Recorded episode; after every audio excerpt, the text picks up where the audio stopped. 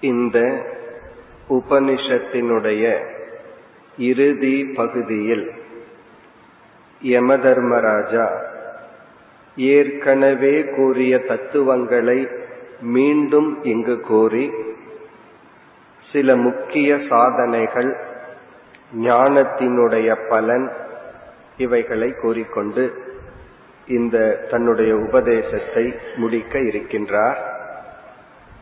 இந்த இறுதி பகுதியின் முதல் மந்திரத்தில் சம்சாரத்தை அரச மரத்திற்கு உதாகரணமாக கூறப்பட்டு சில பண்புகளை நாம் பார்த்தோம். வைராகியம் இந்த சம்சாரத்திற்கு மூலமாக பிரம்ம தத்துவம் இருக்கின்றது போன்ற ஞானம் வைராகியம் மற்றும் சில பண்புகள் இந்த உதாகரணத்தின் மூலம் கூறப்பட்டது. பிறகு நான்கு ஐந்து இந்த இரண்டு மந்திரங்களில் மனித சரீரத்தினுடைய மகத்துவம் மனித சரீரத்தினுடைய மேன்மை கூறப்படுகின்றது. எல்லா ஜீவராசிகளிலும் உயர்ந்த மேலான ஜீவராசியாக இருப்பது மனிதன் என்று சாஸ்திரம் பல இடங்களில் கூறும். வேதாந்த நூல்களில் ஆரம்பத்தில் மனித சரீரத்தின் மகிமை பேசப்படும் உபனிஷத்தில் எந்த இடத்தில் வேண்டுமானாலும் இந்த கருத்தை நாம் பார்க்கலாம். ஏன் மனித சரீரத்தின் மகத்துவத்தை பேசப்படுகிறது என்றால் வாழ்க்கையில் நாம் எதை இழந்தாலும் பெற்றுவிடலாம். ஆனால் காலத்தை இழந்தால் நாம் திரும்பி பெற முடியாது. Wealth is lost nothing is lost என்று சொல்வார். பொருளை இழந்தால் நாம் உண்மையில் எதையும் இழக்கவில்லை. Health is lost something is lost சொல்வார்கள் ஆரோக்கியத்தை இழந்தால் ஏதோ ஒன்றை உண்மையில் இழந்துள்ளோம். ஆனால் காலத்தை இழந்தால் அனைத்தையும் இழந்துள்ளோம். ஆகவே நமக்கு ஆரோக்கியம் இருக்கும் பொழுதே இந்த உடலை நல்ல விஷயத்தில் அல்லது இந்த உடலால் அடையக்கூடிய லட்சியத்திற்கு பயன்படுத்த வேண்டும் என்பதற்காக சாஸ்திரம் இந்த உடலினுடைய மகிமையை பேசுகின்றது. இந்த மனித சரீரத்தினுடைய மகிமை என்பது காலத்தினுடைய மகிமை. இந்த உடலை நம்ம எடுத்துள்ளோம். இருக்கின்ற காலத்தை நன்கு பயன்படுத்த வேண்டும் என்பது. பிறகு இந்த உடலுக்கு அப்படி என்ன பெருமை உள்ளது என்றால் மனிதர்கள் ஒருவருக்குத்தான் தான் மனிதன் என்ற அறிவு கொடுக்கப்பட்டுள்ளது. நமக்கு வந்து எது உண்மை எது பொய் என்று புரிந்து கொள்கின்ற அறிவு நமக்கு உள்ளது. பிறகு எது தர்மம் எது அதர்மம் என்று புரிந்து கொள்கின்ற சக்தி நமக்கு உள்ளது. மிருகங்களுக்கெல்லாம் அது கிடையாது. எந்த மிருகத்திற்கும் நீதி நெறியை பற்றி எத்திக்ஸ பற்றி ஞானம் கிடையாது. இது தர்மம் இது அதர்மம் என்ற அறிவு கிடையாது. அதே சமயத்தில் இது நிஜம் இது நிழல் அந்த அறிவும் கிடையாது. இது உண்மை இது பொய் என்று புரிந்து கொள்ளும் சக்தியும் இல்லை. இது நல்லது இது கெட்டதுன்னு புரிந்து கொள்ளும் சக்தியும் இல்லை. அந்தந்த ஜீவர்கள் தங்களுடைய வாழ்க்கை வாழ்வதற்கு தேவையான அறிவை பகவான் கொடுத்துள்ளார். தங்களால் வாழ முடியும் இனப்பெருக்கத்தை செய்ய முடியும் அந்த சூழ்நிலையில் தங்களை எப்படி வைத்துக் கொள்ள முடியும் என்பதுதான் தெரியுமே தவிர மனிதனுக்குத்தான் இந்த இரண்டு ஞானம் உள்ளது. தர்மா தர்ம ஞானத்தை பயன்படுத்தி மனிதன் புண்ணியம் என்கின்ற ஒரு பலனை அடையலாம் அல்லது ஒரு லட்சியத்தை அடையலாம். இது மிருகங்களுக்கு இல்லை. பிறகு எது நிலையானது எது நிலையற்றது என்ற அறிவை பயன்படுத்தி நிலையற்ற இந்த உலகத்தை தொடர்ந்து நிலையான இறைவனை அடையலாம். இப்ப புண்ணியம் என்கின்ற பலனை அடைவதற்கும் பிரம்ம என்கின்ற நிலையான ஒரு பலனை அடைவதற்கும் மனித சரீரத்தில் தான் முடியும். ஆகவே மனித சரீரத்தின் மேன்மை இந்த இரண்டு மந்திரங்களில் கூறப்பட்டுள்ளது. நான்காவது மந்திரத்தை பார்த்தால் இகச்சேத் அசகத் போத்தும் பிராக் ஷரீரஸ்ய விஸ்ரசக. ஷரீரஸ்ய விஸ்ரசக. இந்த உடலினுடைய வீழ்ச்சிக்கு முன். இந்த உடல் காலத்தினால் ஒரு வீழ்ச்சியை அடைகிறது அதாவது மரணத்தை அடைய போகின்றது. அதற்கு முன் இக அசகச்சேத் ஒருவன் உண்மையை புரிந்து கொண்டால் ஒருவன் வந்து இந்த உடல் இறப்பதற்கு முன் உண்மையை புரிந்து கொண்டால் அவன் மோக்ஷத்தை அடைகின்றான். ததக இல்லை என்றால் இவன் இந்த உடலை விடுவதற்கு முன் உண்மையை புரிந்து கொள்ளவில்லை என்றால் அல்லது இந்த உடலால் அடையக்கூடிய இலக்கை அடையவில்லை என்றால் சர்க்கேஷு லோகேஷு ஷரீரத்வாய கல்பதே. இந்த சம்சாரத்தில் மீண்டும் சரீரத்தை எடுக்க வேண்டிய நிலை அவனுக்கு ஏற்படுகின்றது. அந்த சரீரம் மனித சரீரமாக இருந்தால் மீண்டும் ஒரு வாய்ப்பு. ஆனால் நம்மால் கூற முடியாது அந்த ஜீவனுக்கு மீண்டும் எந்த சரீரம் கிடைக்கும் என்று. ஆகவே இதன் இங்கு என்ன உபதேசத்தை யம தர்மராஜா செய்கின்றார்? இந்த உடலினுடைய வீழ்ச்சிக்கு முன் நாம் உண்மையை உணர வேண்டும். இங்க வீழ்ச்சி என்பது ஆரோக்கியத்தை குறிக்கின்றது. இந்த உடல் தன்னுடைய ஆரோக்கியத்தை இழப்பதற்கு முன் நாம் அடைய வேண்டிய இலக்கை அடைய வேண்டும். இனி அடுத்த மந்திரத்தில் இதே கருத்தை வேறொரு கோணத்தில் கூறுகின்றார். யதாதர்ஷே ததாத்மனி யதா சொப்னே ததா பித்ருலோகே. யதாப்சு பரீவ ததிருஷே ததா கந்தர்வலோகே சாயா தபயோரிவ பிரம்மலோகே இங்கு நான்கு லோகங்களை அறிமுகப்படுத்துகின்றார். ஒன்று வந்து பூலோகம் நாம் வாழ்கின்ற இந்த லோகம். இந்த லோகத்தில் பிரம்ம ஞானத்தை அடைதல் என்பது எப்படி? என்று ஒரு எக்ஸாம்பிள் உதாகரணம் கொடுக்கின்றார். இதனுடைய சாராம்சம் இந்த லோகத்தில் தான் மனித சரீரத்தில் இந்த உலகத்தில் மிக தெளிவாக உண்மையை நாம் புரிந்து கொள்ள முடியும். இந்த உலகமும் இந்த உடலும் உண்மையை புரிந்து கொள்ள மிக மிக உதவி செய்கின்ற ஒரு சூழ்நிலை. எப்படி என்றால் நம்முடைய முகத்தை கண்ணாடியில் தெளிவாக பார்ப்பது போல. கண்ணாடியில நம்முடைய முகத்தை பார்க்கிறோம். முகம் எப்படி இருக்கோ அப்படியே நம்முடைய முகத்தை கண்ணாடியில பார்க்கிறோம் இப்ப கண்ணாடியில பார்க்கிற முகம் பொய்யாக இருந்தாலும் கண்ணாடியில பார்க்கிற முகமும் நம்முடைய உண்மையான முகமும் ஒரே தன்மையுடன் கூடியது அப்படியே பார்க்கின்றோம். அதுபோல ஆத்ம தத்துவத்தை ஒரு ஜீவன் மனித லோகத்தில் பார்க்கின்றார். இப்ப மனித லோகத்தில் மனித உடலில் இருக்கின்ற ஒரு ஜீவன் தன்னுடைய முகத்தை கண்ணாடியில் எப்படி தவறில்லாமல் தெளிவாக பார்க்கின்றானோ அப்படி பார்க்கின்றார். பிறகு வந்து யதா சொப்னே ததா கந்தர்வலோகே. ஒரு ஜீவன் இறந்து கந்தர்வலோகம் என்கின்ற ஒரு லோகத்திற்கு செல்கின்றான் அந்த கந்தர்வ லோகத்தில் ஆத்ம தத்துவத்தை எப்படி பார்ப்பான் என்றால் கனவில் நாம் சில பொருள்களை பார்ப்பது போல என்றால் அவனால் தெளிவாக எதையும் பார்க்க முடியாது. கனவுல வந்து எந்த லாஜிக்கும் இருக்காது எந்த கன்சிஸ்டன்சி இருக்காது. எதை எதையோ பார்ப்போம். விழித்ததற்கு பிறகு எப்படி கனவு கண்டோங்கிற ஒரு ஆர்டரும் கூட இருக்காது. இப்ப கனவுல வந்து பொருள்களை தெளிவாக பார்க்க முடியாது. அதே போல கந்தர்வலோகத்தில் இருக்கின்ற கந்தர்வர்கள் உண்மையை உணர முயற்சி செய்தால் அவர்களுடைய உடல் அவர்களுடைய லோகம் அவர்களுக்கு உண்மையை சரியாக விளக்காது. கனவுல பார்க்கறது போலதான் ரொம்ப வேகா இருக்கும்.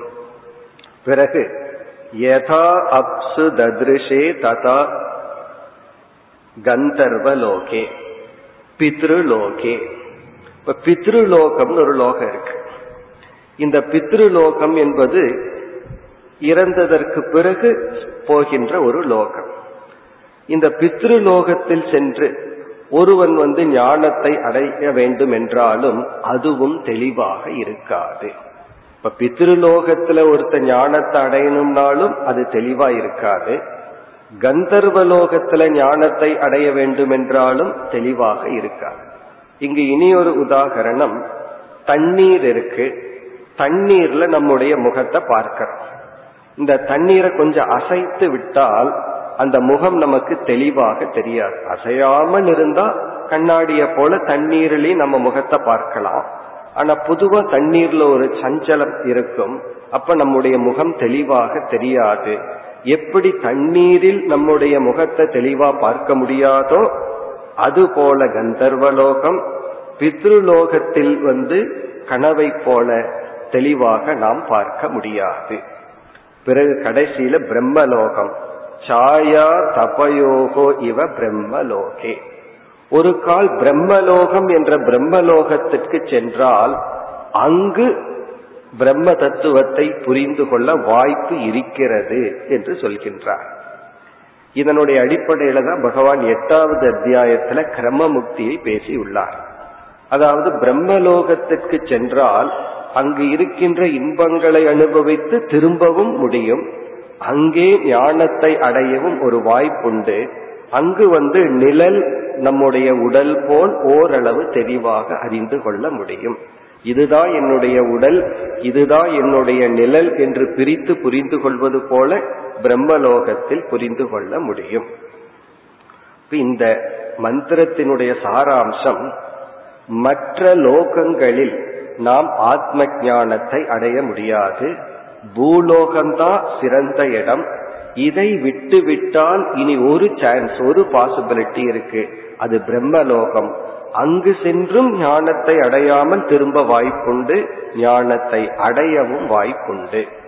இதனுடைய என்ன தாற்பயம் இதனுடைய கருத்து என்னவென்றால் நம்முடைய மனம் எந்த இரண்டு விதமான எக்ஸ்ட்ரீம் ஃபீலிங் எமோஷன் அதிக இன்பத்தில் இருந்தாலும் அதிக துயரத்தில் இருந்தாலும் உண்மையை வாங்கிக் கொள்ளும் சக்தி நம்முடைய மனதிற்கு இருக்காது.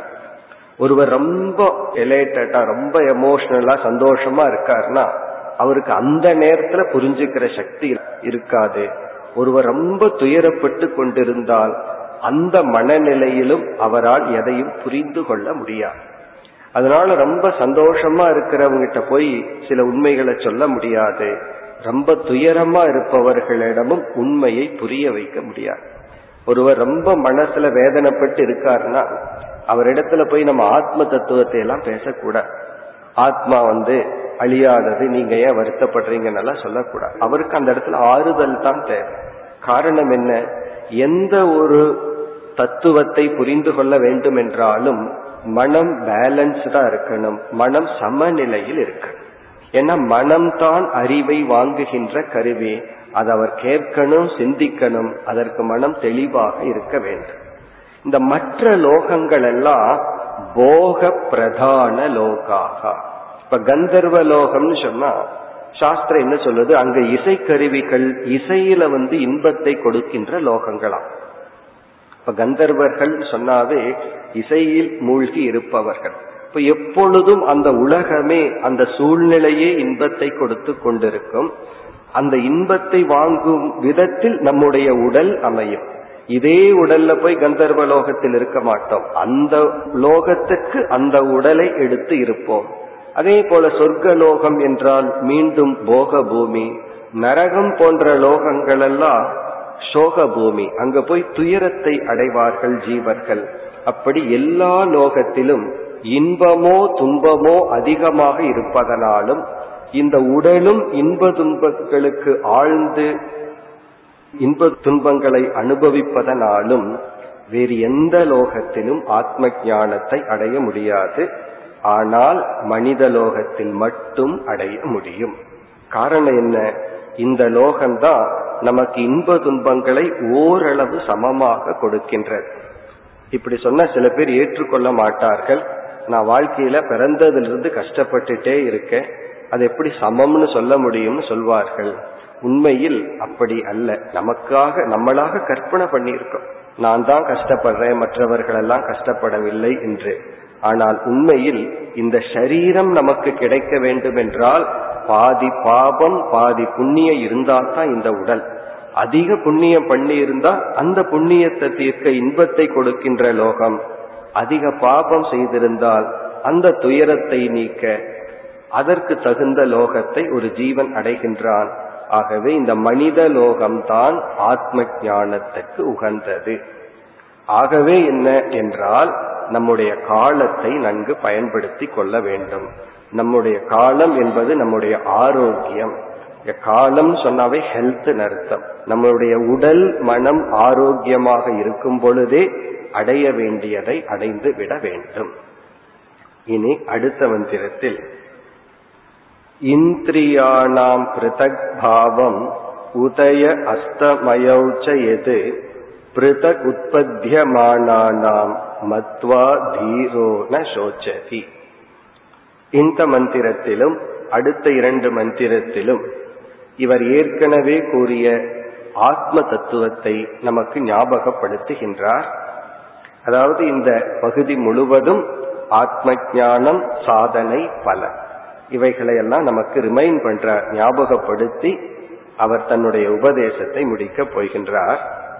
இங்கு என்ன சொல்கின்றார்? நம்முடைய மோக்ஷம் அல்லது முக்தி என்பது இந்த உடலில் நம்மிடம் இருக்கின்ற பாவனை. இந்த பாடியில நம்முடைய ஆட்டிடியூட் எப்படி இருக்கும்? அதுதான் முக்தியை நிர்ணயம் செய்கின்றது என்று சொல்கின்றார். இந்த உடலை நம்ம எப்படி பார்க்கிறோம்? இந்த உடலை நம்ம எப்படி ஹேண்டில் பண்றோம்? அதுதான் முக்தி என்று சொல்றார். இந்த உடலே நான் என்றால் நம்முடைய வாழ்க்கை முறை திங்கிங் ஒரு மாதிரி இருக்கும். இந்த உடல் என்னுடைய கருவி என்றால் பிறகு நம்ம வேறு இந்த உடல் ஒரு கருவி அது வேறு. அதை நம்ம எப்படி ஹேண்டில் பண்றோம்? அதை கூறுகின்றார். அப்படி இந்த உடலுடன் நமக்கு எப்படிப்பட்ட ஒரு ஆட்டிடியூட் பாவனை இருக்கும் என்பது இந்த உடலினுடைய தன்மையை நாம் புரிந்து கொண்டதின் அடிப்படையில். ஒருத்தர் மீது நமக்கு எப்படிப்பட்ட உணர்வு வருகிறது என்பது அவரை பற்றி நம்ம என்ன புரிஞ்சிருக்கிறோம் என்பதனுடைய அடிப்படை புரிஞ்சிருக்கிறது உண்மையா பொய்யாங்கிறது வேறு. நம்மளுடைய ஜட்ஜ்மெண்ட் அவரை பத்தி நம்ம என்ன மனசுல முடிவு பண்ணி இருக்கிறோமோ புத்தி வந்து அவரை பத்தி என்ன முடிவு பண்ணியிருக்கோ அந்த முடிவின் அடிப்படையில தான் நம்முடைய எமோஷன் நம்முடைய உணர்வு இருக்கும். ஒன்னா அவரை கண்டு பயம் இருக்கும் அல்லது கோபம் இருக்கும் அல்லது அன்பு இருக்கும் கருணை இருக்கும் எந்த உணர்வும் நம்முடைய அறிவின் அடிப்படையில். ஆகவே இங்கு ஒரு அறிவை நமக்கு கொடுக்கின்றார். என்ன அறிவு? இந்த உடலுக்கும் நமக்கும் என்ன சம்பந்தம்? இந்திரியானாம் பிருதக் பாவம். இங்கு ஸ்தூல உடலை விட்டு நம்முடைய சூக்ம உடலை பற்றி யம தர்மராஜா பேசுகின்றார். இங்க ஸ்தூல உடல்னு சொன்னாவே கொஞ்சம் கஷ்டமா இருக்கு. இங்க யம தர்மராஜா ஒரு ஸ்டெப் மேல போய் சொல்றார் உன்னுடைய மனதிற்கும் உனக்கும் எப்படிப்பட்ட உறவு உள்ளது? உன்னுடைய மனதை நீ எப்படி புரிந்துள்ளாய்? உன்னுடைய சூக்ம சரீரத்தை நீ எப்படி புரிந்துள்ளாய்? அதை கூறுகின்றார் இந்திரியங்கள் என்பது நமக்கு அறிவை கொடுக்கின்ற கருவிகள். செயல்பட உதவும் கருவிகள். இப்ப தூக்கிற சக்தி நடக்கிற சக்தி பேசுற சக்தி இதெல்லாம் ஒரு விதமான இந்திரியங்கள். பார்க்கிற சக்தி கேட்கிற சக்தி இதெல்லாம் ஒரு விதமான இந்திரியங்கள். இப்ப ஞானேந்திரியங்கள்ங்கிறது அறிவை கொடுக்கும் கருவிகள். கர்மேந்திரியம்ங்கிறது செயல்பட உதவி செய்கின்ற கருவிகள்.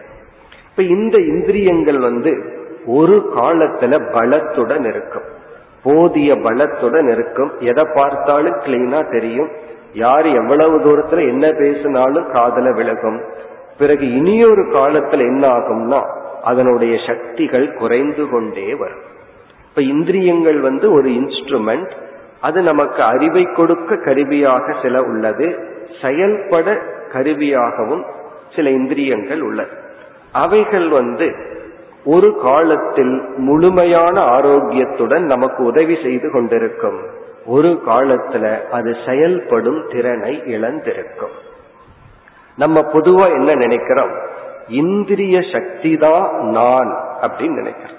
நான் நன்கு பார்க்கின்றேன் என்னால் பார்க்க முடியவில்லை. நான் நன்கு பார்க்க முடியாதவனாக இருக்கின்றேன். நான் நன்கு கேட்கின்றேன். நான் கேட்க முடியாதவனாக இருக்கின்றேன். பிறகு ரொம்ப வயதாயிட்டா நம்ம என்ன சொல்லுவோம்? என்னால நடக்க முடியல ஒரு பொருளை தூக்க முடியல இப்படி எல்லாம் சொல்லி இந்திரிய சக்தி குறைய குறைய நம்முடைய மனதில் நான் சக்தி இழந்தவன் என்ற ஒரு எண்ணம் வந்து விடுகிறது. அதனாலதான் ஒரு குற்ற உணர்வு நான் அனைத்தையும் இழந்தவன் நான் பயனற்றவன் என்ற எண்ணம் நமக்கு வந்து விடுகிறது. ஒரு இந்திரியம் இல்லை என்றால் அவர்களுடைய மனதை பார்த்தோம் அப்படின்னா ஒரு குறை ஒரு ஒரு கோணத்துல இருந்து கொண்டே இருக்கு. அதாவது ஒருவருக்கு கேட்கிற சக்தி இல்லை அல்லது பேசுற சக்தி இல்லை ஏதாவது ஒரு இந்திரியத்தில் குறை இருந்தால் அவர்களுடைய மனதில் ஒரு குறை ஆழ்ந்த மனதில் ஒரு குறை இருந்து கொண்டே இருக்கும். அதாவது தாங்கள் வந்து ஒரு குறைப்பட்டவர்கள் என்ற எண்ணம் இருக்கும். இந்த கண் தெரியாத மாணவர்கள் படிக்கிற ஒரு இடத்துக்கு சென்று இருந்தேன் ஒரு முன்னூறு மாணவர்கள் ஃபர்ஸ்ட் ஸ்டாண்டர்ட்ல இருந்து பிளஸ் டூ வரைக்கும் எல்லாமே பிளைண்ட் ஸ்கூல் கண் தெரியாதவர்கள். அதுல ஒரு குழந்தை கேட்ட கேள்வி வந்து நான்காவது ஐந்தாவது படிக்கிற ஒரு பையன் கேட்ட கேள்வி எங்களுக்கெல்லாம் இறைவன் கண்ணை கொடுக்காம படைச்சிட்டார். கடவுள் மீது எங்களுக்கு ரொம்ப கோபம் வருது.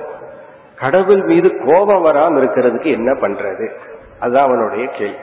ஏன்னா எங்களுக்கு கண் இல்லாம பகவான் படைச்சிட்டார். எப்பொழுது எங்களை நான் நினைக்கும் பொழுது ஒரு குறைப்பட்டவர்களாகவே தான் நினைக்கிறோம் அப்பொழுது கடவுள் மீது எங்களுக்கு கோபம் வந்துடுது. கோபம் வராம இருக்கிறதுக்கு என்ன பண்றது? கடினமான கேள்வி. அப்போ இதிலிருந்து என்ன தெரிகிறதுனா ஒரு இந்திரியத்தில் குறை இருந்தால் நாமே குறைப்பட்டவர்கள் போலும் ஒரு இந்திரியத்தில் சக்தி இருந்தால் நமக்கு ஒரு பெரிய கர்வமும் வந்து விடுகின்றது. இப்ப இதுதான் சம்சாரிகளினுடைய நிலை. இப்ப இங்க என்ன சொல்றார்? இதெல்லாம் கொஞ்சம் ஹையர் லெவல்ல இருந்து பேசுகின்றார். இந்திரியத்தில் குறை வந்தாலும் இந்திரியம் நிறைந்திருந்தாலும் நான் நிறைந்தவன். உண்மையிலேயே வயதான காலத்துல இந்த ஞானம்தான் நம்ம நிறைவுபடுத்தும். நம்ம உடம்புல எந்த இந்திரிய சக்திகளும் வேலை செய்யாது. ஆனாலும் நான் பயனற்றவன் அல்ல நான் நிறைவானவன் என்கின்ற அந்த செல்ஃப் எஸ்டீம் தன் மீதே ஒரு ஒரு நல்ல ஒரு உயர்ந்த மனப்பான்மை வர வேண்டும் அல்லது தன் மீதே மதிப்பு வர வேண்டும். இதுதான் இந்த ஞானம் கொடுக்கின்ற பலன். அதுதான் இங்கு கூறப்படுகின்றது இந்திரியானாம் பிருத்தக் பாவம். ஒவ்வொரு இந்திரியங்கள் எனக்கு வேறாக இருந்து கொண்டு இருக்கின்றது. நான் வேறு என்னுடைய இந்திரியங்களினுடைய தன்மை வேறு. இப்ப என்னுடைய வயோதிகமா இருக்கலாம் அல்லது இந்திரியத்துல குறைய இருக்கலாம் என்னால செயல்பட முடியாம இருக்கலாம்.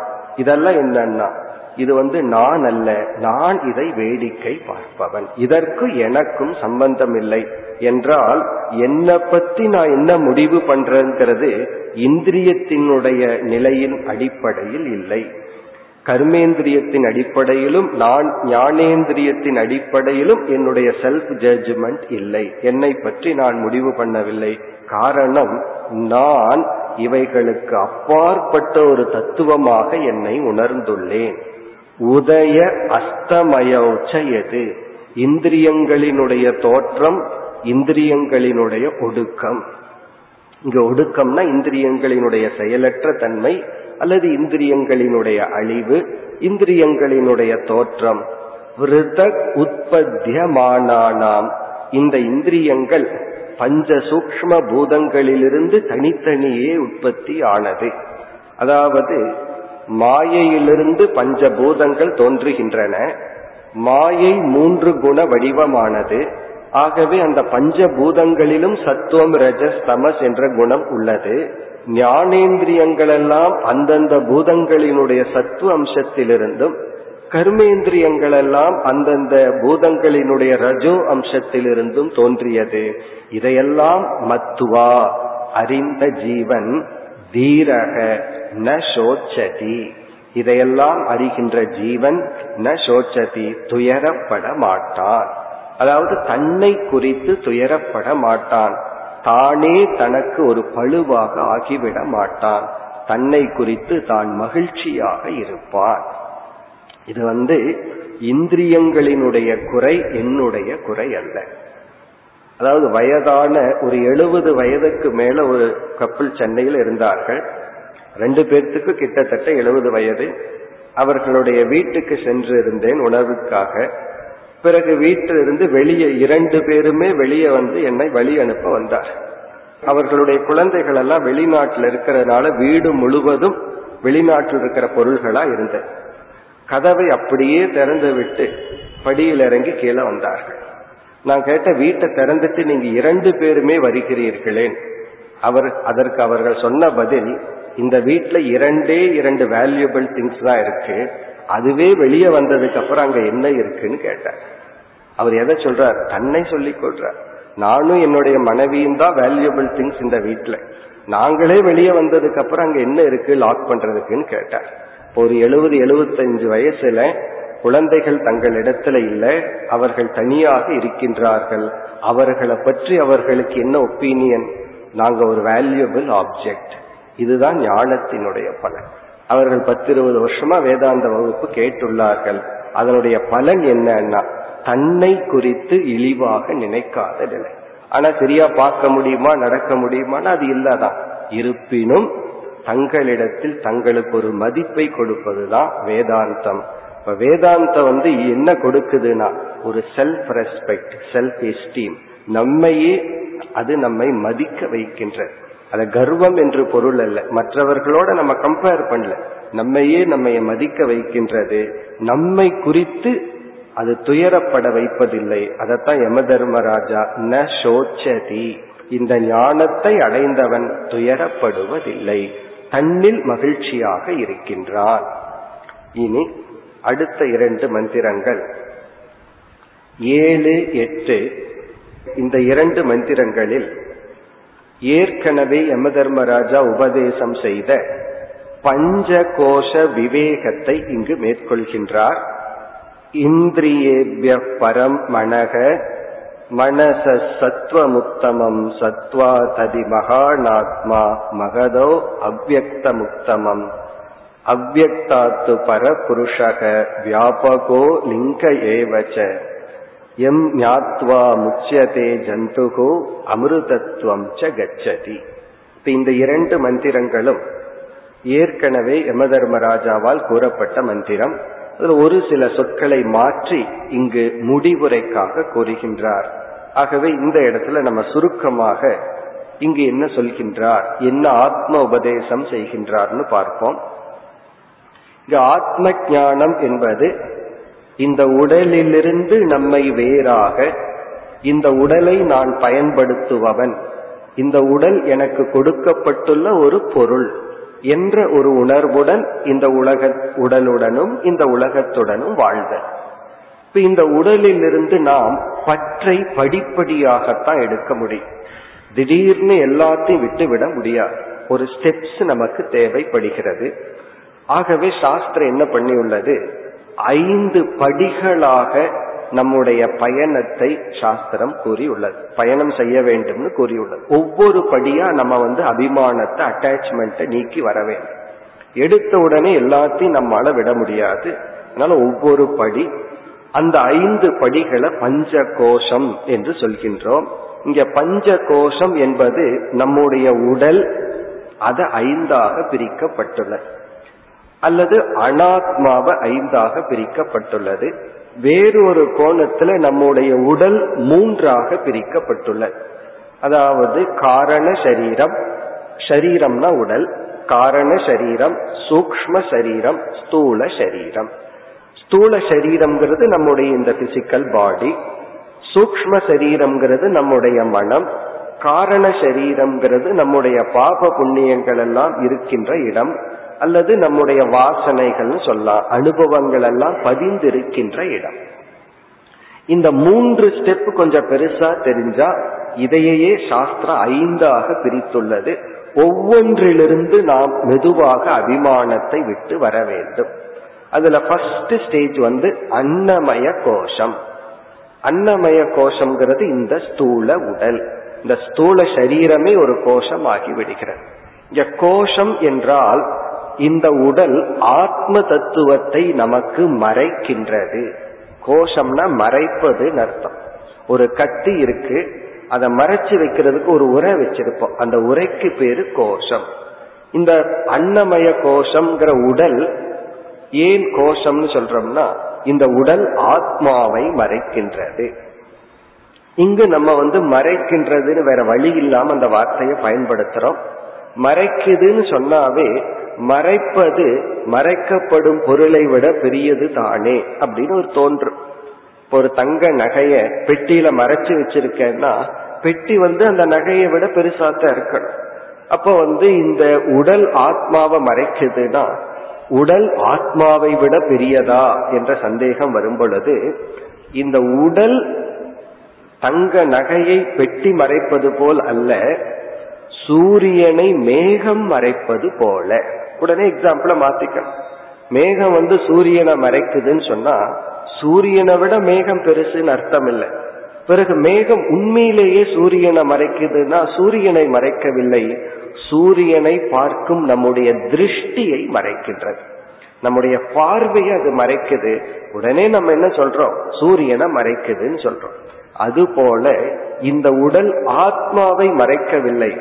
ஆத்மாவை புரிந்து கொள்கின்ற நம்முடைய புத்தியை இது மறைத்து விடுகிறது. ஆத்மாவை பற்றிய அறிவை இந்த உடல் மறைக்கின்றது. எப்படின்னா இந்த உடல் மீது நான் என்ற பற்று வந்தவுடன் இப்ப நான்கிறது ஏற்கனவே இங்க பிக்ஸ் ஆயாச்சு. இனி வேற இடத்துல பிக்ஸ் ஆகாது. இந்த உடல் நான்கிற எண்ணத்தினால் நான்கிற ஆத்ம அறிவானது அறிவை நாம் இழந்து விடுகின்றோம். இப்போ எப்படி இந்த உடல் ஆத்மாவை மறைக்கின்றதுன்னா இந்த உடல் நம்முடைய கவனத்தை எடுத்து கவனத்தை எப்படி எடுக்குது? நான் என்று இந்த உடல் ஒரு அட்டென்ஷனை எடுத்துட்டு நமக்கு வந்து உண்மையை மறைத்து விடுகிறது. அப்ப நம்முடைய ஃபர்ஸ்ட் ஸ்டேஜ் என்ன? இந்த உடலிலிருந்து அபிமானத்தை நீக்க வேண்டும். உண்மையிலேயே வேதாந்தம் எல்லாம் படிச்சிட்டோம்னா முன்ன இருந்ததை விட இந்த உடலுக்கு நம்ம அதிக மதிப்பு கொடுப்போம் அதிக ரெஸ்பெக்ட் பண்ணும். வேதாந்தம் படிக்கிறதுக்கு முன்னாடி வந்து இந்த உடலை வந்து நம்ம பாழ்படுத்திட்டு இருக்கோம் உடல் மீது ரொம்ப அபிமானம் இருந்தா அதிகமா நம்ம மிஸ்யூஸ் பண்ற பொருள் வந்து இந்த உடல் தான். சமையல் பண்ணி மீதி ஆயிடுதுன்னு சொன்னா குப்பையில போடுறதுக்கு பொதுவா வேஸ்ட் ஆயிடும்னு சொல்லி வாயில போட்டு கொள்வார்கள். அப்ப என்னன்னா இந்த உடல் வந்து டஸ்ட்பின்னை விட மோசமா நம்ம ட்ரீட் பண்ணிட்டு இருக்கோம். ஏன்னா வெளியே போட்டா வேஸ்ட் ஆயிரும். நம்ம ஏற்கனவே சாப்பிட்டாச்சு இனிமேல் சாப்பிட முடியாத கண்டிஷன்ல இருக்கோம். வெளியே போடக்கூடாதுன்னு வாயில போடுறோம் அப்படின்னு சொன்னா என்ன அர்த்தம்? இந்த உடலை எவ்வளவு தூரம் நம்ம அபியூஸ் பண்ணிட்டு இருக்கோம்? ஆனால் வேதாந்த ஞானத்துடன் இந்த உடல்ல இருந்தோம்னா இந்த உடலை வந்து யூஸ் பண்ணுவோம் அபியூஸ் பண்ண மாட்டோம். இந்த உடலை ஒழுங்காக பயன்படுத்துவோம். ஆகவே இந்த உடல் அபிமானத்தை விடுதல் அப்படின்னு சொன்னா உடலை வெறுத்தல் அப்படின்னு பொருள் அல்ல. உடல் மீதுள்ள பச்சை நாம் விடுதல். இப்ப அன்னமய கோஷம் என்றால் இந்த உடல் மீது உள்ள பற்று. அதை நம்ம நீக்கணும். இப்ப இந்த உடல் மீது இருக்கிற பற்றை எப்படி நீக்கிறது என்றால் இதற்கு மேலாக நம்முடைய நம்மிடம் இருக்கின்ற ஒரு அனாத்மாவை பிடிச்சு இதை நம்ம விட ஒரு படியில நின்றுட்டு இருக்கோம். அந்த படியிலிருந்து கால் எடுக்கணும்னா என்ன பண்ணணும்? அடுத்த படியில காலை வைக்கணும். இப்ப அடுத்த படியில காலை வச்சுட்டு இந்த படியிலிருந்து அப்படியே நாம் விலகி கொள்கின்றோம். அதே போல நம்முடைய அடுத்த அனாத்மா என்ன என்றால் பிராணமய கோஷக. இப்ப பிராணமய கோஷம் அப்படிங்கிறது நம்முடைய ஒரு பிராண சக்தி அது நம்முடைய ஒரு அனாத்மா தான். இந்த பிராணமய கோஷத்துல அபிமானத்தை வச்சு அன்னமய கோஷத்தில் இருக்கிற அபிமானத்தை விட வேண்டும். இந்த உடல் பற்றை நம்ம எப்ப விடணும் விட முடியும்னா அடுத்த ஸ்டெப்ல போய். அதே போல பிராணமய கோஷத்தை விட்டு மனோமய கோஷம் மூன்றாவது ஸ்டெப்புக்கு போகணும்.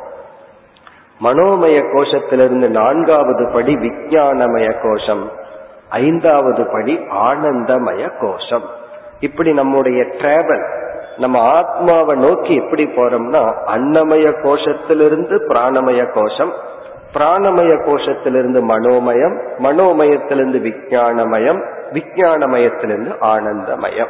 இப்ப இந்த இரண்டு மந்திரத்தின் சாரம் இப்படி ஒவ்வொரு கோஷமாக ஒருவன் நீக்கி வந்து பற்றை நீக்கி இறுதியில் தன்னை பரபுருஷக மேலான ஆத்மா என்று புரிந்து கொள்ள வேண்டும். ஒவ்வொரு மந்திரத்திலும் யமதர்மராஜா பலனை கூறுகின்றார். அப்படி புரிந்தால் அவன் வந்து எப்படிப்பட்ட பலனை அடைகின்றார்? இப்ப நம்ம ஒரு எக்ஸாம்பிளுக்காக எப்படி டிராவல் பண்ணணும்னு பார்ப்போம்.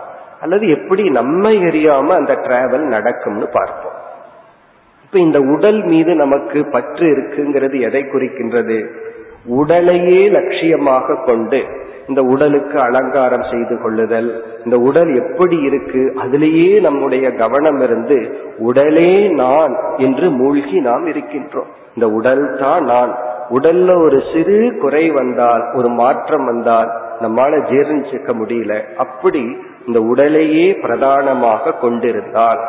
சுருக்கமா சொன்னா நம்ம வந்து அதிக நேரம் கண்ணாடி முன்னாடி நின்றுட்டு இருந்தோம்னு வச்சுக்கோமே அன்னமய கோஷத்துல இருக்கோம்னு அர்த்தம். எப்பொழுதுமே இந்த உடலையே பார்த்து உடலே நான் என்ற அபிமானத்தில் இருக்கிறோம்னா அடுத்த படிக்கு வர வேண்டும். அது வந்து பிராணமய கோஷம். இங்க பிராணமய கோஷத்துல அபிமானம் வந்துடுதுன்னு சொன்னா பிராணன் அப்படிங்கிறது இயங்கும் சக்தி. நம்ம இயக்கிற சக்திக்கு பேரு பிராணமயம். அன்னமய கோஷத்தில் இருக்கும் பொழுது நம்ம உடலுக்கு இன்பத்தை கொடுக்கிற உணவை மட்டும்தான் சாப்பிடுவோம்.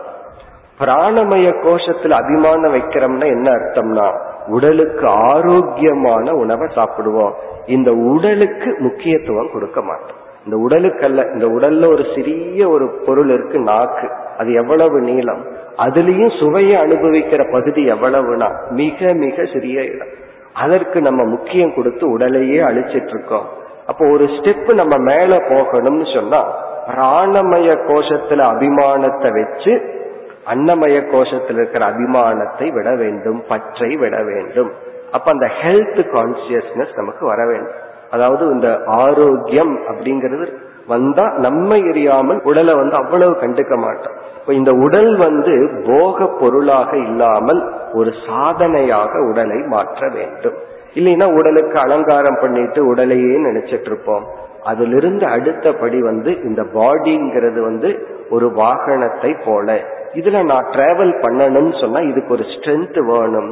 ஆகவே பிராணமய கோஷத்தில் அபிமானத்தை வச்சு அதாவது சரியான உணவை உட்கொண்டு பிராணமயத்திலிருந்து அன்னமயத்திலிருந்து பிராணமயத்துக்கு போறோம். இது ஒரு பெரிய ப்ராக்ரஸ் சாதாரண ப்ராக்ரஸ் அல்ல. இந்த உடலை வந்து ஒரு கருவியா மாற்றி உடலுக்கு ஆரோக்கியத்தை கொடுக்கற மாதிரி நம்ம வாழ்க்கைய மாத்துறதே வாழ்க்கையில் ஒரு பெரிய அச்சீவ்மெண்ட் நம்ம பிரம்மம் வரைக்கும் போறோமோ இல்லையோ அட்லீஸ்ட் ஃபர்ஸ்ட் ஸ்டேஜுக்கு போனாலாவது இந்த உலகத்துல கொஞ்ச நாள் பகவான் கொடுத்த வாழ்க்கைய நடமாடிட்டு வாழ்ந்துட்டு இருக்கலாம் இல்லைன்னா இப்ப இருக்கிற மெடிசன் ஃபெசிலிட்டிக்கு பெட்லயே பல காலங்கள் பிராரப்தம் முடிகிற வரைக்கும் வாழ்ந்துட்டு இருக்கலாம் அது வாழ்க்கை அல்ல. இந்த உலகத்துல வாழணும்னு சொன்னாவே நம்ம பிராணமய கோஷத்திற்கு செல்ல வேண்டும். அது ஒரு படி. இனி அடுத்த கோஷம் என்ன? அடுத்த கோஷம் என்பது வெறும் ஆரோக்கியம் இந்த உடல் மட்டும் நடமாடி கொண்டிருந்தா போதாது. மனோமய கோஷம். நம்ம மனது வந்து அன்பை அனுபவிக்க ஏங்குகிறது அன்பை கொடுக்க ஏங்குகிறது ஒரு மனசு எப்ப வந்து நிறைவடைகிறது என்றால் இந்த இரண்டையும் செய்யும் பொழுது. தேவையான அளவு அன்பை பெற்றிருக்க வேண்டும். தேவையான அளவு அன்பை கொடுத்திருக்க வேண்டும். இந்த இரண்டும் நன்கு ஒரு மனதில் நடந்திருந்தால் உபனிஷத்தை சொல்லும் பிருகதாரண்ய உபனிஷத்துல சொல்லப்பட்டுள்ளது. அந்த மனதிற்கு தான் சூக்மமான அறிவை கிரகிக்கும் சக்தி உள்ளது. இப்ப எந்த மனதுக்கு ஆத்மாவை பத்தி புரிஞ்சுக்கிற அறிவு வரும்னா எந்த மனம் அன்பை பெற்று அன்பை கொடுத்திருக்கிறதோ இந்த ரெண்டு ரொம்ப முக்கியம். அன்பையும் அனுபவிச்சிருக்கணும் அன்பையும் கொடுத்திருக்கணும். இந்த அன்புங்கிற ஒரு நிலைக்கு வருவதுதான் மனோமய கோஷம். இந்த மனோமய கோஷம் என்ன பண்ணுது? மற்ற உணர்வுகளினால் பொறாமை கோபம் பயம் இது போன்ற உணர்வுகளினால் நம்முடைய அன்பை அது கெடுத்து விடுகிறது. அது பற்றா மாற்றி பாசமாக மாற்றி இந்த மாதிரி நம்முடைய தூய அன்பை கெடுப்பது யாருன்னா மனதில் இருக்கின்ற சில தீய குணங்கள் சில தீய உணர்வுகள். பொறாமப்படுறது கம்பேர் பண்றது இழிவாக பேசுதல் இதெல்லாம் என்னன்னா மனதில் இருக்கின்ற சில குறைகள். அப்ப இந்த மனோமய கோஷத்துல வந்து அங்க சில கரெக்ஷன்ஸ் எல்லாம் இருக்கு. மனதினுடைய உணர்வுகளை நாம் செம்மைப்படுத்த வேண்டும். அப்ப அந்த எமோஷனல் பாடின்னு இருக்கு எதுவுமே எக்ஸ்ட்ரீமா இல்லாம உணர்வுகளை பண்படுத்துதல். இப்ப உடலை நம்ம வந்து பண்படுத்தி அது எப்படி பண்படுத்தணும் ஆரோக்கியம்ங்கிற ஒரு உணர்வுடன் உடலை பண்படுத்தி பிராணமயத்துக்கு வரணும். பிறகு வெறும் ஆரோக்கியமா மட்டும் இருந்துட்டா போகாது. சில பேர் ஆரோக்கியமா மிருகத்தனமாக இருப்பார்கள். சில பேர்த்துக்கு உடல்ல நல்ல ஸ்ட்ரென்த் இருக்கும். ஆனா அவர்களுடைய உணர்வுகள் பண்படாமல் இருக்கும். ஒரு மிருகத்தினுடைய ஆக்டிவிட்டிஸ் தான் இருக்கும். அப்படி இல்லாமல் மனம் மென்மையடைய வேண்டும். அந்த இடத்துல வந்து மனதை நம்ம பக்குவப்படுத்துறது வந்து மனோமய கோஷத்துல செய்கின்ற சாதனைகள். இனி அடுத்தது வந்து விஞ்ஞானமய கோஷம். விஞ்ஞானமய கோஷம் என்றால் அறிவில் நாம் செய்கின்ற சாதனைகள் புரிந்து கொள்ளும் சக்தியை வளர்த்தல். இந்த விஞ்ஞானமய கோஷத்தில் அபிமானம் வச்சு அதாவது வந்து நம்ம வந்து அறிவை தேடும் கருவியை கருவியை நாடுதல் அறிவை தேடுதல் அறிவை கொடுக்கும் கருவியை பயன்படுத்துதல். அதாவது அறிவுக்கு தயாராக இருந்துட்டோம் அப்படின்னு சொன்னா விஞ்ஞானமய கோஷத்துல ரெடியா இருக்கிறோம் சில பேர் உணர்வு ரூபமாகவே இருப்பார்கள் புத்தி வந்து வேலையே செய்யாது. உணர்வுல நன்றாக இருப்பார்கள். அப்படி இருக்கக்கூடாது. அடுத்த லெவலுக்கு புத்தி போகணும். புத்தியினுடைய லெவலுக்கு வந்து அறிவும் மிக மிக முக்கியம். அதுல வந்து நீதியை பற்றிய அறிவு இறைவனை பற்றிய அறிவு உலகத்தை பற்றிய அறிவுன்னு சொல்லி அந்த அறிவில் நாம் தெளிவடைதல். அங்கதான் மோகம் மயக்கம் இதெல்லாம் இருக்கு. இனி அடுத்தது ஆனந்தமய கோஷம். ஆனந்தமய கோஷம் அப்படிங்கிறது வந்து சத்துவ நிலை ஒரு கோணத்துல தமோ நிலைன்னு சொல்லலாம். இனி ஒரு கோணத்துல சத்துவ நிலை. அதாவது எல்லாத்திலையும் சாத்விகமான இன்பத்தை அடைந்து பழகுதல். உணவுல சாத்விகமான உணவுல இன்பத்தை அடைந்து பழகுதல். நம்முடைய செயல்கள்ல கீதையில பகவான் வந்து பதி மூன்றாவது அத்தியாயத்திற்கு மேல பண்புகளை கூறி பிறகு என்ன செய்கின்றார்? எல்லா சாதனைகளையும் மூன்று குணங்களின் அடிப்படையில பிரிக்கிறார். தானம்னு ஒண்ணு செய்தாலே முதல்ல தானத்தை பத்தி பேசிடுவார் பிறகு நீ செய்கின்ற தானம் சாத்விகமான தானமா இருக்கணும்னு சொல்லுவார். தானத்தை மூணா பிரிப்பார். ராஜசமான தாமசமான தானம் கூடாது. தகுதி இல்லாதவர்களுக்கு கொடுக்க கூடாது. அல்லது கொடுத்துட்டு நீ அதை சொல்லி காட்டிட்டு இருக்க கூடாது. ஒருத்தர் ஹர்ட் பண்ணி கொடுக்க கூடாது. இப்ப தானமே மூணு வகைப்படும். பூஜை மூன்று வகைப்படும். புத்தி மூன்று வகைப்படும் இன்பம் மூன்று வகைப்படும் என்று எல்லாத்தையும் மூணா பிரிக்கிறார். ஆனந்தமய கோஷம்னா நம்முடைய அனைத்து ஆக்டிவிட்டிஸும் சத்துவ குணத்திலிருந்து வருவதா இருக்கு நாம் செய்கின்ற தானம் பூஜை படிப்பு எல்லாமே சாத்விக சுகமாக இருக்க வேண்டும். ஆழ்ந்த உறக்கத்திலையும் நம்ம ஆனந்தமய கோஷத்தில் இருக்கோம். அது தமோ குணம். ஆனா இங்கு வந்து ஒரு பண்புங்கிற அடிப்படையில வந்தோம் என்றால் நம்முடைய அனைத்து இன்பங்களும் சத்துவத்திலிருந்து வர வேண்டும். அதாவது ரஜோகுணத்திலிருந்து இன்பம் இருக்கு. இந்த மிளகாய் எல்லாம் அப்படியே சாப்பிட்றதுலயும் ஒரு இன்பம் இருக்கு. சில பேர் பச்சை மிளகாய் அப்படியே சாப்பிடுவார்கள். அது ஒரு இன்பத்தினால தானே சாப்பிடுகிறார்கள். இப்ப அதுலயும் ஒரு இன்பம் இருக்கு. சில பேர்த்துக்கு வந்து இன்னைக்கு சமையல் பண்ணி ஃப்ரிட்ஜில் வச்சு நாலு நாளைக்கு அப்புறம் சாப்பிட்டா தான் திருப்தி. அப்படி பழசாயி கெட்டு அதை சாப்பிட்றதுலயும் ஒரு இன்பம் இருக்கு. ஆனா அதையெல்லாம் விட்டு சத்துவத்திலிருந்து எல்லா இன்பங்களும் அவர்கள் சத்துவ குணத்திலிருந்து எடுத்தால் அவர்கள் ஆனந்தமய கோஷத்திற்கு வருகின்றார்கள். இப்படி நம்மளுடைய சாதனைகளையே பார்த்தோம்னா கிராஸ் லெவல்ல இருந்து படிப்படியா போய் நம்ம இறுதியில சத்துவத்தில் நிலைக்க வேண்டும். இப்படி நிலைத்தால் பிறகு ஒரு ஞானம் நமக்கு ஏற்பட்டு அந்த ஞானத்துல நம்ம என்ன பண்ணுவோம்? சத்துவத்தையும் கடந்து நிற்போம். அப்படின்னா சத்துவ குணத்திலையும் சில குறைகள் இருக்கு. அதனால் பாதிக்கப்படாமல் இருப்போம். அப்படி பண்றதுதான் ஞானம். இதெல்லாம் யம தர்மராஜா வந்து ரொம்ப சுருக்கமா என்ன சொல்கின்றார்? ஒவ்வொரு கோஷத்திலிருந்து நீ கடந்து செல்ல வேண்டும். ஒவ்வொரு கோஷத்திலிருந்து இனியொரு கோஷத்திற்காக மெதுவாக அறிவுபூர்வமாக சாதனையின் மூலமாக கடந்து சென்று இறுதியில் அகம் ஆத்மா நானே பரபுருஷன் என்ற அறிவை அடைய வேண்டும். அதை கோருகின்றார். அதோடு இவர் என்ன செய்கின்றார்? இப்ப நான் வந்து சரீரத்தில் இருக்கிற அபிமானத்தை எடுத்து பிராணன்ல வைக்கிறேன். அப்ப இந்த சரீரத்தை நான் வந்து நீக்கிவிட்டேன். பிராணமய கோஷத்திலிருந்து மனோமய கோஷத்துக்கு வந்தாச்சு. அப்படியே ஒவ்வொரு கோஷமா வந்து நான் ஆத்மா என்னுடைய ஐந்து கோஷத்துக்கு அப்பாற்பட்டவன்னு புரிஞ்சாச்சு. அப்ப நான் எதை டிஸ்மிஸ் பண்ணியாச்சு நீக்கியாச்சு? என்னுடைய இந்த அஞ்சு கோஷத்தையும் நான் அல்ல. இவைகளெல்லாம் இறைவனால் எனக்கு கொடுக்கப்பட்டுள்ள கருவிகள்ங்கிற லெவலுக்கு வந்தாச்சு. ஆனா இந்த உலகம் அப்படியே இருக்கேன்னு ஒரு சந்தேகம் வரும். நான் என்னுடைய கோஷத்தை நீக்கியாச்சு ஆனா இந்த உலகத்தில் உள்ள கோஷத்தை நீக்கல. அல்லது என்னுடைய உடல் மீது எனக்கு பற்று போயாச்சு மற்றவர்கள் உடல் மீது எனக்கு பற்று இருக்கே என்னுடைய மனதின் மீது உள்ள பற்றை நான் நீக்கி விட்டாச்சு மற்றவர்களுடைய மனம் குணம் அதில் பற்றி இருக்கிறதே என்ற சந்தேகம் வந்துவிடலாம். அதையும் சேர்ந்து நீக்கணும்.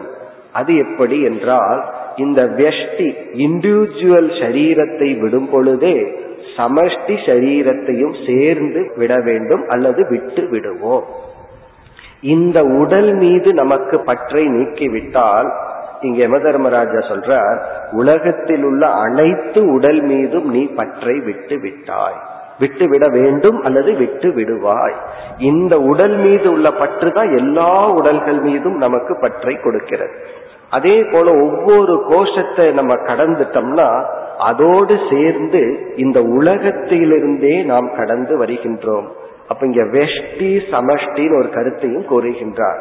உன்னுடைய அஞ்சு கோஷத்தை நீ கடக்கும் பொழுது இந்த பிரபஞ்சத்தையே நீ கடந்து விடுகின்றாய். இறுதியில நீ ஆத்மா என்று வரும் பொழுது அங்கு வந்து இந்த உலகத்துக்கே ஆதாரமாக இருக்கின்ற பிரம்மந்தான் இந்த ஆத்மா என்று நீ புரிந்து கொள்வாய். அதைத்தான் குறிப்பிடுகின்றார். இப்ப இந்த இரண்டு மந்திரங்களில் வரிசையாக ஐந்து கோஷத்தை கூறவில்லை. இவர் இந்திரியத்திலிருந்து ஆரம்பிக்கின்றார். இந்திரியேபிய பரம் மனக. இந்திரியத்தை காட்டிலும் மனமானது மேலானது மேலான கோஷம். மனசக சத்துவ முத்தமம் மனதை காட்டிலும் மனோமய கோஷத்திலிருந்து மேலானது சத்துவம். சத்துவம் என்றால் விஞ்ஞானமய கோஷம் புத்தி. சத்துவா ததி மகானாத்மா. அப்படி இந்த புத்தியை நீ கடக்கும் பொழுது சமஷ்டி புத்தியையும் நீ கடந்து விடுகின்றாய். இப்ப உன்னுடைய மனசுல உனக்கு பற்றில்லை என்றால் உலகத்தில் உள்ள அனைத்து மனிதர்கள் மீதும் பற்றை நீ விட்டு விடுகின்றாய். அதனால இங்க ஒரு இடத்தை கரெக்ட் பண்ணோம்னா இந்த உலகத்தையே கரெக்ட் பண்ண மாதிரி ஆகின்றது. பிறகு வந்து மகதக அவ்வியக்த முத்தமம். இங்க ஆனந்தமய கோஷத்தை அவ்வியக்தம் என்று சொல்கின்றார். இந்த ஆனந்தமய கோஷம்ங்கிறது நம்முடைய காரண சரீரம்.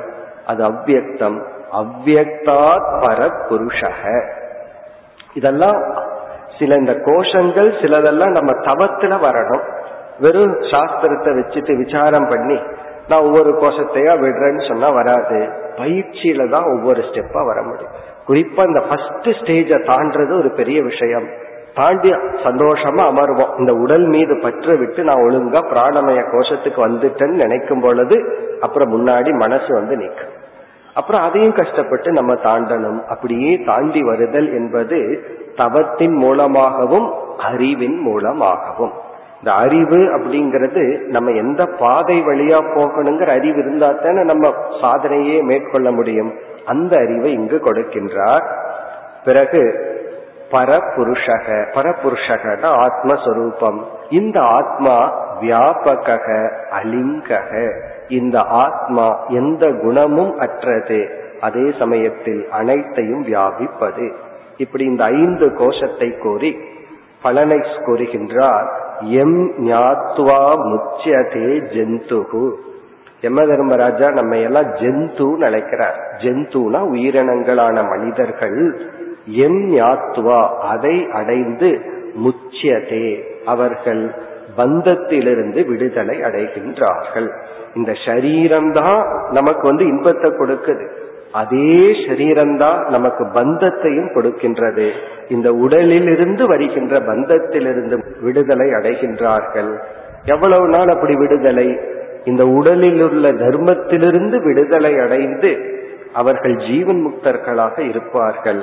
பிறகு அமிர்தத்துவம் ச கச்சதி. இறந்ததற்கு பிறகு மீண்டும் ஒரு பஞ்ச கோஷத்திற்குள் அவர்கள் செல்வதில்லை. மீண்டும் ஒரு உடலை எடுக்க மாட்டார்கள். இப்ப இது வந்து ஆத்ம ஞானம். இந்த ஆத்ம ஞானம்ங்கிறது வெறும் ஆராய்ச்சி கிடையாது. நாம் ஒவ்வொரு படியாக ஒவ்வொரு கோஷத்தை அபிமானத்தை நீக்கி இறுதியில் நம்மை யார் என்று புரிந்து கொள்ள வேண்டும். இனி அடுத்த மந்திரத்தில் இனி இந்த அடுத்த மந்திரத்தில் ஆரம்பித்தால் இந்த உபனிஷத் முடியும் வரை பண்புகளையே பேசுகின்றார். சில சாதனைகளை முக்கியமான சாதனைகள் தியானம் ஸ்ரத்தை போன்ற சாதனைகள் பிறகு ஞான பலம் அதைத்தான் பேசுகின்றார். ஒன்பதாவது மந்திரத்தில் புத்தியினுடைய தேவையை பற்றி பேசுகிறார். புத்தி கூர்மை வேண்டும். அது ஒரு வேல்யூ அறிவு வேணும்னு இங்க நமக்கு பேசுகின்றார். ந சந்திருஷே திஷ்டதி ரூபமஸ்ய ந சக்ஷுஷா பஷ்யதி கஷ்டனைனம் ஹிருதா மணிஷா மனசாபி கிளுப்தக ஏதத் விதுரமிருதாஸ்தே பவந்தி. எல்லா மந்திரங்களிலும் ஒரு வேல்யூவை சொல்லி இந்த வேல்யூனால நீ ஞானத்தை அடைஞ்ச அப்படின்னா இந்த பலன் கிடைக்கின்றது. ஏன்னா உபனிஷத்தினுடைய முடிவுல அதிகமா வர்றது பல ஸ்ருதி பலனை பற்றிய ஞாபகம். இந்த பலனை சொல்றதுனாலதான் நமக்கு ஒரு ஆர்வம் ஏற்படும். இப்ப இங்க என்ன சொல்கின்றார்? ந சந்திருஷே திஷ்டதி அஸ்ய ரூபம். இந்த ஆத்மாவானது நம்முடைய பார்வை கோட்டுக்குள் வருவதில்லை. நீ வந்து ஸ்தூலமா பார்த்து இதை புரிந்து கொள்ள முடியாது. ஆத்மா முன்னாடி நின்னா கண்ணை பார்த்து புரிஞ்சுக்கலாம். இதுதான் ஆத்மான்னு சொல்லி. இந்த ஆத்மாவை நீ வந்து ஞானேந்திரியங்களினால் மற்ற பொருளை கிரகிப்பது போல் கிரகித்துக் கொள்ள முடியாது. காரணம் ஆத்மாவினுடைய தன்மை அப்படி உள்ளது. பிறகு ந சக்ஷுஷா பஷ்யதி. கண்ணால் இந்த ஆத்மாவை பார்க்க முடியாது. அப்படின்னு என்ன அர்த்தம்? நம்முடைய ஞானேந்திரியங்கள் கண் காது போன்றவைகள் எல்லாம் ஆத்மாவை காட்டாது. ஏன்னா ஆத்மா அதை காட்டும் தன்மையுடன் இல்லை. அது சப்த ரூபமா இருந்தா கேட்டுறலாம். அதுக்கு ஒரு ஃபார்ம் இருந்து கலர் இருந்தா அதை பார்த்துடலாம். அதெல்லாம் இவைகளை கடந்தது. அப்படி என்றால் அந்த ஆத்மாவை எதனால் தான் கிரகித்துக் கொள்ள முடியும்? எதனாலும் கிரகித்துக் கொள்ள முடியாது எந்த இந்திரியங்களினாலும் ஆத்மாவை புரிந்து கொள்ள முடியாதுன்னா எதை கருவியாக கொண்டு நாம் ஆத்மாவை புரிந்து கொள்ள முடியும்? அதை குறிப்பிடுகின்றார் ஹிருதா மணிஷா மனசா அபிக்ளிப்தக அபிக்ளிப்தகன இந்த ஆத்மாவை கிரகிக்க முடியும். மணிஷா மணிஷா என்றால் மனதில் உள்ள சூக்மமான புத்தி. அதாவது சட்டில் இன்டலெக்ட் மிக மிக சூக்மமான புத்தியினால்தான் இந்த ஆத்மாவை புரிந்து கொள்ள முடியும். ஷார்ப் இன்டலெக்ட் வேண்டும் என்று சொல்ற. அந்த புத்தி வந்து ரொம்ப ஷார்ப்பா இருக்கணும். மனசா என்றால் அப்படிப்பட்ட மிக மிக சூக்மமான புத்தியுடன் கூடிய மனதினால்தான் இந்த ஆத்மாவை கிரகித்துக் கொள்ள முடியும். அதாவது ஒரு பொருள் வந்து சூக்மம் ஆக ஆக அதை ஹேண்டில் பண்ற இன்ஸ்ட்ருமெண்ட் சூக்மம் ஆகும். ஒரு மரத்தை வெட்டணும் அப்படின்னா அதனோட இன்ஸ்ட்ருமெண்ட் ரொம்ப கிராஸா இருந்தா போதும். நம்ம முகத்தில் இருக்கிற முடிய வெட்டணும் அப்படின்னா மரத்தை வெட்டுறதை எடுத்து நம்ம முகத்தில் இருக்கிற முடிய வெட்ட முடியாது. அந்த பிளேடு வந்து ரொம்ப ஷார்ப்பா இருக்கு. அப்போ எந்த ஒரு பொருள் நுண்ணியதாக ஆக அதை ஹேண்டில் பண்ற இன்ஸ்ட்ருமெண்ட் இருக்கு அது ரொம்ப ஷார்ப்பா அதே போல உடல்ல ஒரு சர்ஜரி பண்ணணும்னா அவர்கள் வைத்திருக்கிற அந்த நைஃப் இருக்கு அது ரொம்ப ரொம்ப ஷார்ப்பா இருக்கு. அதே போல ஒரு விஷயம் ரொம்ப சூக்மமா இருந்ததுன்னா உன்னை புரிஞ்சுக்கிற விஷயம் சூக்மமா இருந்தா புரிந்து கொள்ளக்கூடிய அந்த இன்ஸ்ட்ருமெண்டா இருக்கிற புத்தி வந்து ரொம்ப ஷார்ப்பா இருக்கு. சூக்மமாக இருக்க வேண்டும். அதாவது சூக்மம்னு சொன்னா நேரடியா பார்த்தா தெரியாது. அது மறைந்திருக்கும். சில இப்ப புவியீர்ப்பு விஷயம் இருக்கு. இதெல்லாம் நம்ம வந்து உடனடியா கண்டு கொள்ளவில்லை இதை வந்து யோசிச்சு சிந்திச்சு ஒரு சயின்டிஸ்ட் வர வேண்டியது சாதாரணமா ஏன் ஒரு பொருள் கீழே விழுகுது? இதுக்கு ரீசனுக்கு வந்து எவ்வளவு வருடம் யோசிச்சு கண்டுபிடித்தார்கள்? அப்படி இருக்கிற சில நியதிகள் சூக்மமாக இருந்தால் சூக்மமான புத்தியில தான் அது வெளிப்படும். நீ அடுத்த கேள்வி சூக்மமான புத்தி எப்படி வரும்னா இந்த பஞ்ச கோஷ விவேகம் பண்ணாதான் வரும். நம்ம கிராஸ் லெவல்ல இருந்துட்டு இருந்தோம்னா புத்தி வந்து ஸ்தூலமானதையும் கூட கிரகித்து கொள்ளாது.